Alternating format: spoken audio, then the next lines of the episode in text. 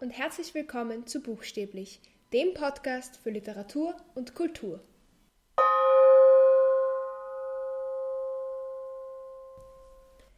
Es ist Juni, das heißt es ist LGBT plus Pride Month und diese Gelegenheit möchte ich nutzen, um über zwei tolle Bücher, die mit LGBT-Themen zu tun haben und ein großes Problem zu sprechen. Ich möchte dafür jede Woche im Juni eine Folge zu einem dieser Themen veröffentlichen. Und zwar habe ich vor, in zwei Teilen das Buch The ABCs of LGBT Plus von Ash Hardell vorzustellen, dann über den Roman Aristotle and Dante Discover the Secrets of the Universe zu reden und auch über Queerbaiting und die Regenbogenflagge als Marketing-Symbol. Das wird auch Thema sein.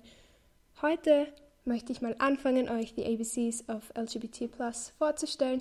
Und ich habe beschlossen, dieses Buch oder diese Buchvorstellung in zwei Teile zu unterteilen, weil sehr, sehr viele Begriffe und Identitäten darin vorgestellt werden. Und ich will, dass diese Identitäten auch erklärt werden hier in diesem Podcast. Ich will nicht nur grob den Inhalt wiedergeben, sondern auch diese Identitäten und Begriffe erklären, die man hier in Österreich oft nicht kennt, für die es auch gar keine deutschen Ausdrücke gibt. Deshalb gleich vorweg, ich werde wahrscheinlich viele dieser Ausdrücke einfach auf Englisch sagen und generell englische Wörter zwischendurch verwenden, weil es einfach kein deutsches Äquivalent dazu gibt. Und ich möchte auch gleich sagen, dass ich absolut nicht die Intention habe, irgendjemanden zu verletzen oder irgendetwas Böses zu sagen. Es kann aber sein, dass ich irgendwelche Fehler mache, dass ich Formulierungen verwende, die manchen Leuten unangenehm sind und das tut mir leid, gleich vorweg. Und ich hoffe aber und ich versuche, meine Sprache so zu verwenden, dass sie möglichst niemanden verletzt. Aber nur, dass ihr wisst, dass das nicht meine Intention ist. Gut, fangen wir gleich an.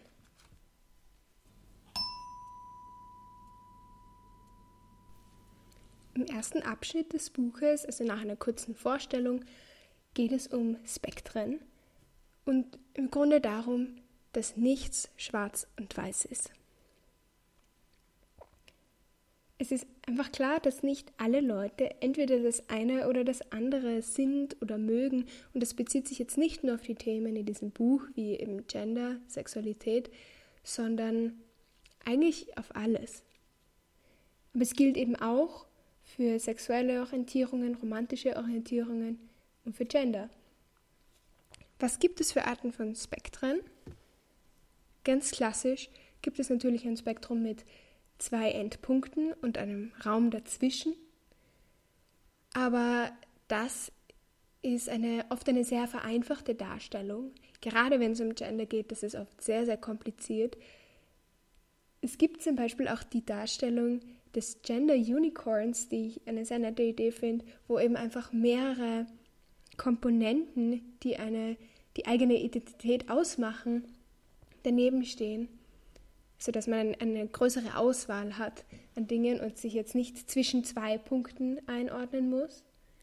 Also da geht es dann wirklich um die Gender-Identität, um die Gender-Expression, also wie man sich nach außen hin präsentiert, auch wenn man sich hingezogen fühlt, also sexuelle Orientierung, romantische Orientierung und so weiter. Das finde ich eine sehr nette Idee. Was auch Art von Spektrum ist, die ich sehr spannend finde, ist einen Farbkreis, wo sich dann die Farben mischen und an den Stellen, wo sie sich mischen, ähm, ist quasi der, der Übergang von zwei Punkten oder auch drei Punkten oder noch mehr Punkten. Und es gibt auch Leute, die sagen, Sie finden, man sollte das als ganzes Universum darstellen. Also nicht jede Person sieht sich zwischen zwei Punkten. Vielleicht sieht sie sich rundherum oder ganz gesondert, als zum Beispiel ein einzelner Planet in einem großen Universum. So viel zu Spektren. Einfach nur, dass wir uns immer daran erinnern, nichts ist schwarz-weiß. Und man muss sich nicht immer für entweder das eine oder das andere entscheiden. Darum geht es ganz, ganz viel in diesem Buch. Im zweiten Abschnitt geht es dann um Gender.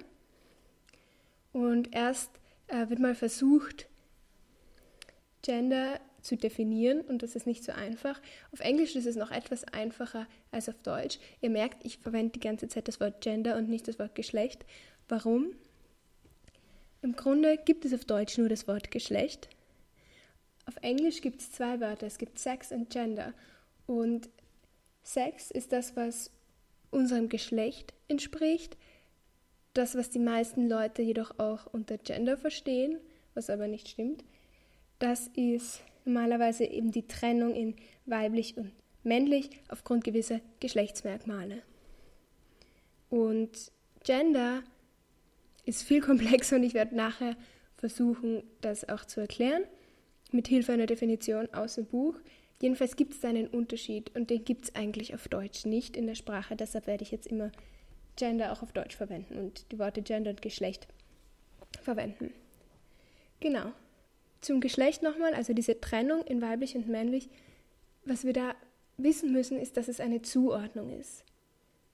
Es ist wieder ein totales Schwarz-Weiß-Denken, was wir Menschen haben, was unsere Gesellschaft da hat, weil nicht alle Leute perfekt in eine Schublade passen. Selbst wenn man jetzt die, alles, was diese Menschen denken und fühlen, mal außer Acht lässt, auch allein von körperlichen Merkmalen, passen nicht alle in die Box. Es gibt Leute, die sind intersex, die haben verschiedenste Merkmale von, die eben typisch sind für jeweils männlich und weiblich, also die zum Beispiel einen Bart haben, aber auch Eierstöcke.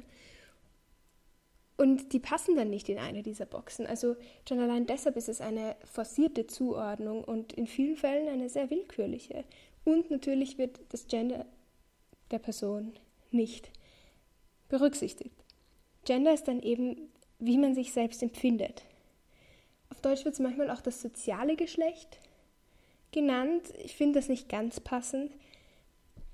Und Gender kann auf jeden Fall unterschiedliche Bedeutungen haben. Es gibt einfach einen persönlichen, eine persönliche Bedeutung und eine soziale Bedeutung.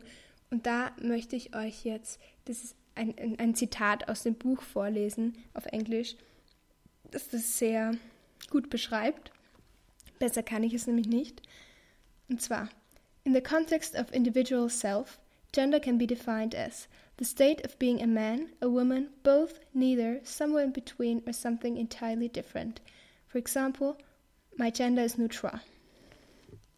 In the context of society, gender can be defined as a socially constructed system of classification which typically perceives people as one of the two binary genders, man or woman, and designs a set of cultural expectations of roles, behaviors, expressions, and characteristics to each person based on that classification. For example, welcome to generic clothing store. Our clothing is divided by gender. The girls section is over there, the boys section is over here. Es geht also beim Gender im persönlichen Sinne viel um Selbstwahrnehmung und es kann nicht an bestimmten Merkmalen festgelegt sein.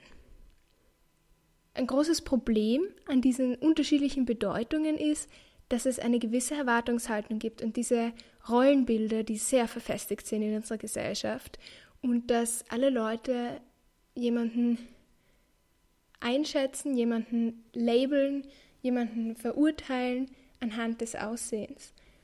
Und viele Menschen, die sich eben nicht mit diesen typischen Rollenbildern identifizieren und auch nicht mit den typischen zwei binären Gender-Identitäten, haben dann diese, diese Angst vor diesem anderen verinnerlicht, diese verinnerlichte Homophobie, Transphobie, was auch immer. Und das ist ein großes Problem.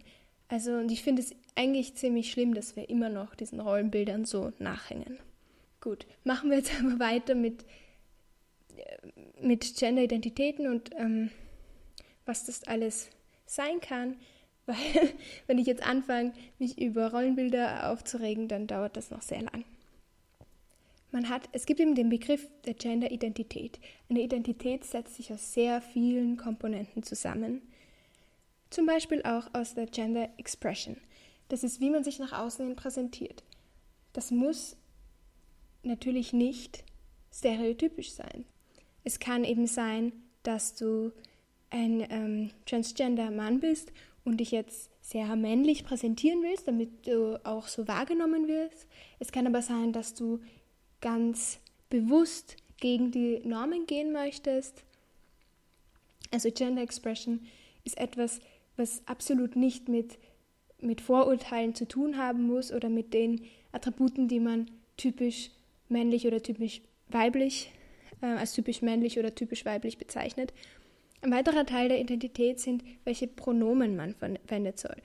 Das ist etwas, was auf Deutsch schwieriger ist. Auf Englisch gibt es nämlich das schöne unpersönliche Pronomen they, das komplett grammatikalisch korrekt einfach als unpersönliches Pronomen verwendet werden kann, auch für eine Einzelperson. Das wissen viele Leute nicht, aber das ist grammatikalisch richtig. So etwas gibt es auf Deutsch nicht, leider. Da gibt es nur er, sie, ihres, sein. Aber die Pronomen, die man selber verwenden möchte, sind auch ein großer Teil der Identität.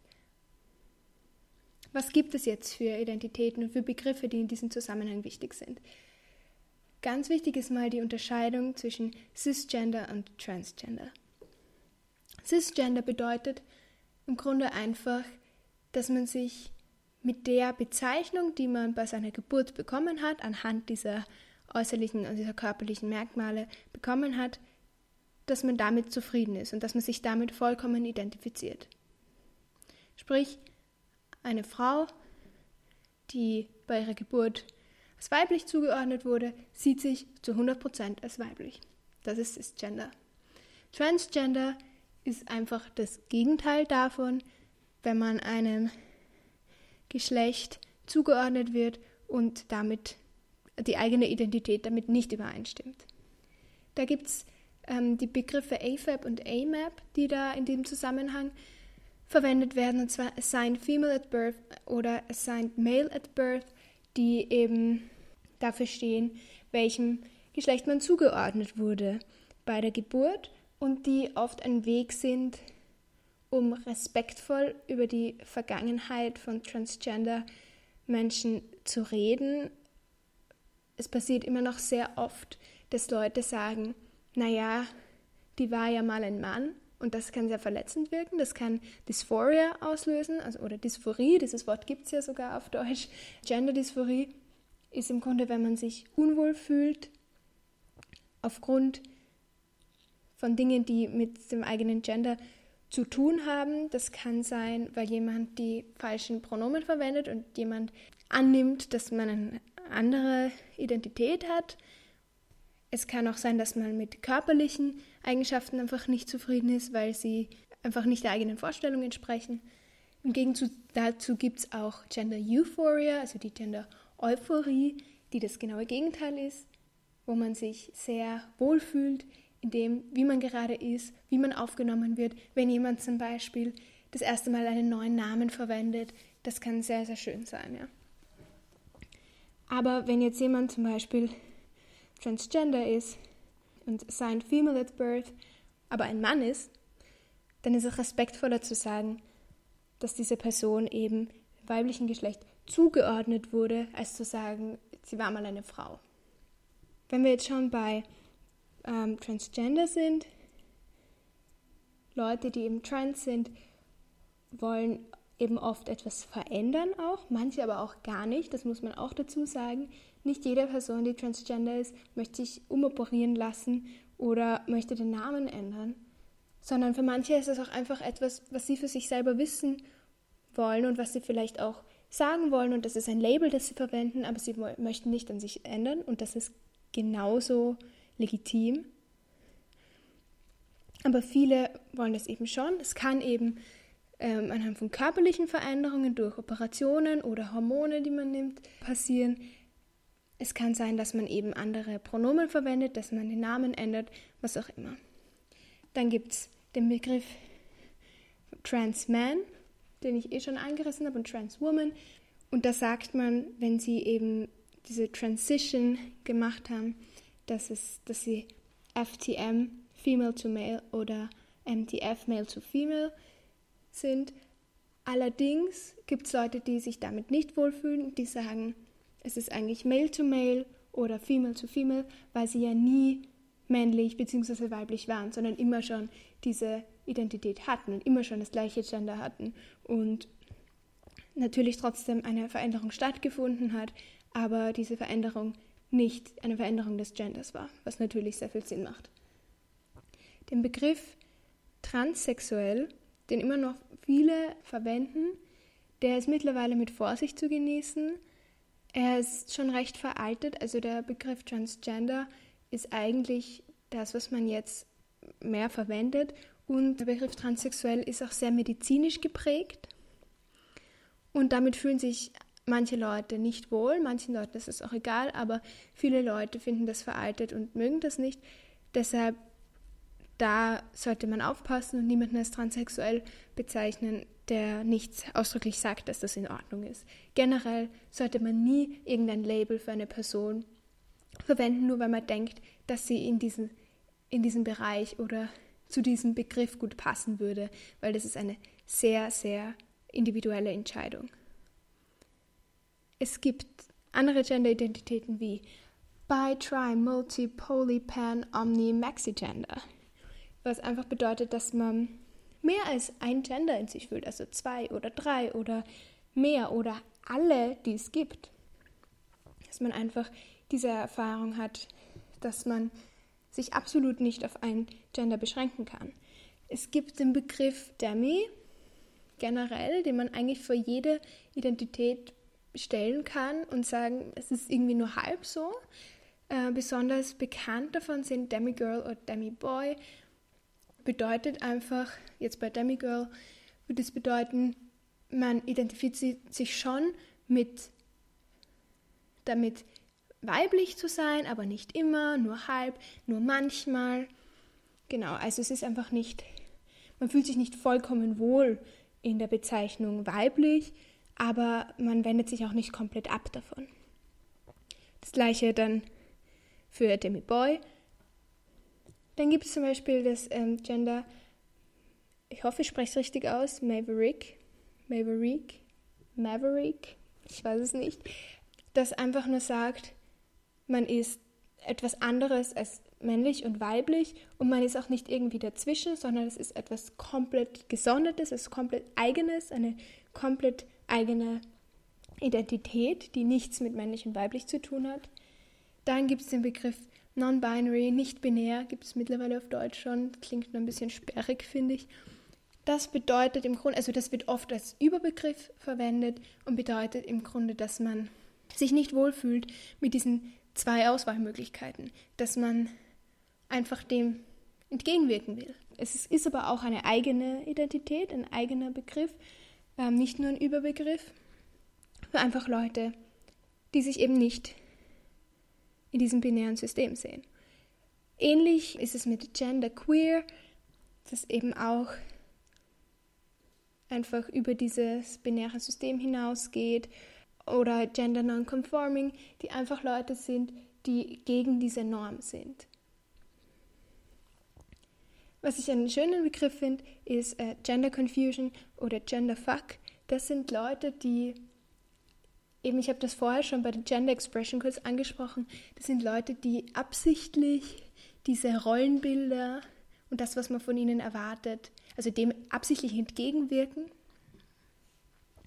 um Leute zu verwirren, um die Diskussion äh, aufrechtzuerhalten über die Unnötigkeit von Rollenbildern oder aus anderen Gründen. Dann gibt es die Identität, die vielleicht viele schon gehört haben, Gender Fluid. Das kann sehr, sehr unterschiedlich sein, aber im Grunde bedeutet es, dass das, die Genderidentität einfach nicht fixiert ist, sondern sich verändert. Das kann sein, dass es sich zwischen männlich und weiblich verändert. Es kann sein, dass es sich zwischen noch viel mehr Identitäten verändert. Es kann sein, dass es sich zwischen zwei nicht-binären Identitäten verändert es kann es einfach sehr individuell sein. Es kann sein, dass eine Person, die jetzt, sagen wir, immer zwischen männlich und weiblich fluktuiert, einfach nur um es am einfachsten jetzt als Beispiel zu sagen, die 90 Prozent der Zeit sich weiblich fühlt, aber dann 10 Prozent plötzlich doch viel mehr männlich. Also es kann sehr, sehr individuell sein. Und dann ähnlich dazu äh, Gender Flux, was bedeutet, dass man meistens eine Gender-Identität hat, mit der man sich identifiziert, also die Intensität, mit der man sich mit dieser Identität identifiziert, verändert sich. Also man kann zum Beispiel sagen, eigentlich identifiziere ich mich damit, eine Frau zu sein, aber manchmal spüre ich das sehr und manchmal spüre ich das nicht so sehr. Manchmal habe ich einfach wenig Zugriff zu diesen Gefühlen zu meinem Gender. Es gibt auch Polygender Flags, wo man quasi mehrere Identitäten hat, mit denen man sich identifiziert und auch all diese fluktuieren in der Intensität. Dann gibt es den Begriff Androgyn, der auch recht bekannt ist, der eine interessante Geschichte hat. Also der wurde früher eigentlich nur dafür benutzt, um zu sagen, dass etwas sowohl weibliche als auch männliche Komponenten und Attribute hat. Mittlerweile kann es aber genauso gut heißen, dass es weder noch ist. Es gibt auf Englisch zwei, zwei Begriffe, die sehr ähnlich sind, androgynous und androgen. And ich hoffe, ich spreche es richtig aus. Die beide Identitäten sein können. Androgynous wird öfter noch als, als beschreibendes äh, Wort verwendet, zum Beispiel, dass der Kleidungsstil einer Person sehr androgyn ist, da würde man das Wort androgynous verwenden. Und androgyne ist eher, androgyne oder androgen ist eher eine eigene Identität, aber da sieht man eben, was für Feinheiten das sind. Und viele Leute würden jetzt sagen, ja, okay, was ist jetzt der Unterschied? Ist ja ungefähr das Gleiche ja, es ist ähnlich, aber für manche Leute ist genau ein mini kleiner, sehr, sehr feiner Unterschied das, was sie dieses Label mögen oder hassen lässt. Also glaube ich, muss man da sehr sensibel sein und nicht einfach, darf nicht einfach mehrere Identitäten in einen Topf hauen. Genau. Dann gibt es noch Agender. Das bedeutet wörtlich, dass man kein Gender hat, aber es kann auch einfach heißen, dass man neutral seiner Genderidentität gegenübersteht. Dazu gibt es auch eben die Begriffe Gender Neutral oder Neutroir, die im Grunde auch sagen, dass man einfach ein neutrales Gefühl hat. Es kann aber auch sein, dass man sagt, man ist Agender, weil man gegen das Konzept einer Genderidentität generell ist. Es gibt auch Leute, die sind gender indifferent, also die einfach kein kein starkes Gefühl zu diesem Gender haben. Es ist ihnen, es ist ihnen nicht wichtig, es ist kein großer Teil ihrer Identität. Oder Leute, die Grey Gender sind, die vielleicht keinen starken Bezug haben oder wo sich das ändert, wie sie sich fühlen betreffend ihre Gender-Identität. Das sind nur einige dieser Identitäten. Es gibt noch viel, viel mehr. Und ich habe jetzt teilweise Identitäten zusammengefasst, damit dieser Podcast nicht ewig lang wird. Aber wie gerade schon gesagt, es ist wirklich wichtig, dass selbst wenn Begriffe ähnlich sind, sie nicht immer austauschbar sind. Für manche Leute schon, für andere nicht. Und man muss da wirklich aufpassen. Genau. In dem Buch The ABCs of LGBT, aus dem ich jetzt all diese Identitäten genommen habe und auch ihre Beschreibungen, zumindest ungefähr, also ich habe sie jetzt nicht eins zu eins zugesagt, sondern sie so erklärt, wie ich sie verstanden habe. Jedenfalls gibt es in dem Buch auch zu jeder oder fast jeder Identität eine Stimme, eine Person, die sich mit, diese, mit diesem Begriff identifiziert und die über die Erfahrungen mit diesem Label spricht, über die Erfahrungen in der Gesellschaft, wie das aufgenommen wird. Und das finde ich echt toll, weil es wichtig ist, dass man die Leute zu Wort kommen lässt, die selbst diese Erfahrungen gemacht haben. Ich habe leider nicht die Zeit, auf diesem Podcast alle diese Erfahrungen vorzulesen, aber ich würde euch einfach empfehlen, dieses Buch selber zu lesen. Nächste Woche werde ich dann über die Abschnitte in dem Buch, wo es um, über romantische und sexuelle Orientierungen geht, sprechen. Auch ungefähr in dem Stil wie heute. Und auch da äh, gibt es eben ganz viele Erfahrungsberichte und ganz viele Texte von Leuten, die diese Identitäten haben und diese Orientierungen. Und ich würde euch einfach wirklich empfehlen, das selber zu lesen, weil man einen ganz anderen Eindruck natürlich bekommt von einem Gender, von einer sexuellen Orientierung, was auch immer, wenn man jemanden hat, der wirklich aus dem Leben quasi erzählt und man nicht mehr eine Definition da stehen hat. Und das ist einer der Gründe, warum ich dieses Buch absolut toll finde. Und ja, ich, deshalb freue ich mich schon, nächste Woche weiter zu erzählen. Gut, bis dann. Ciao.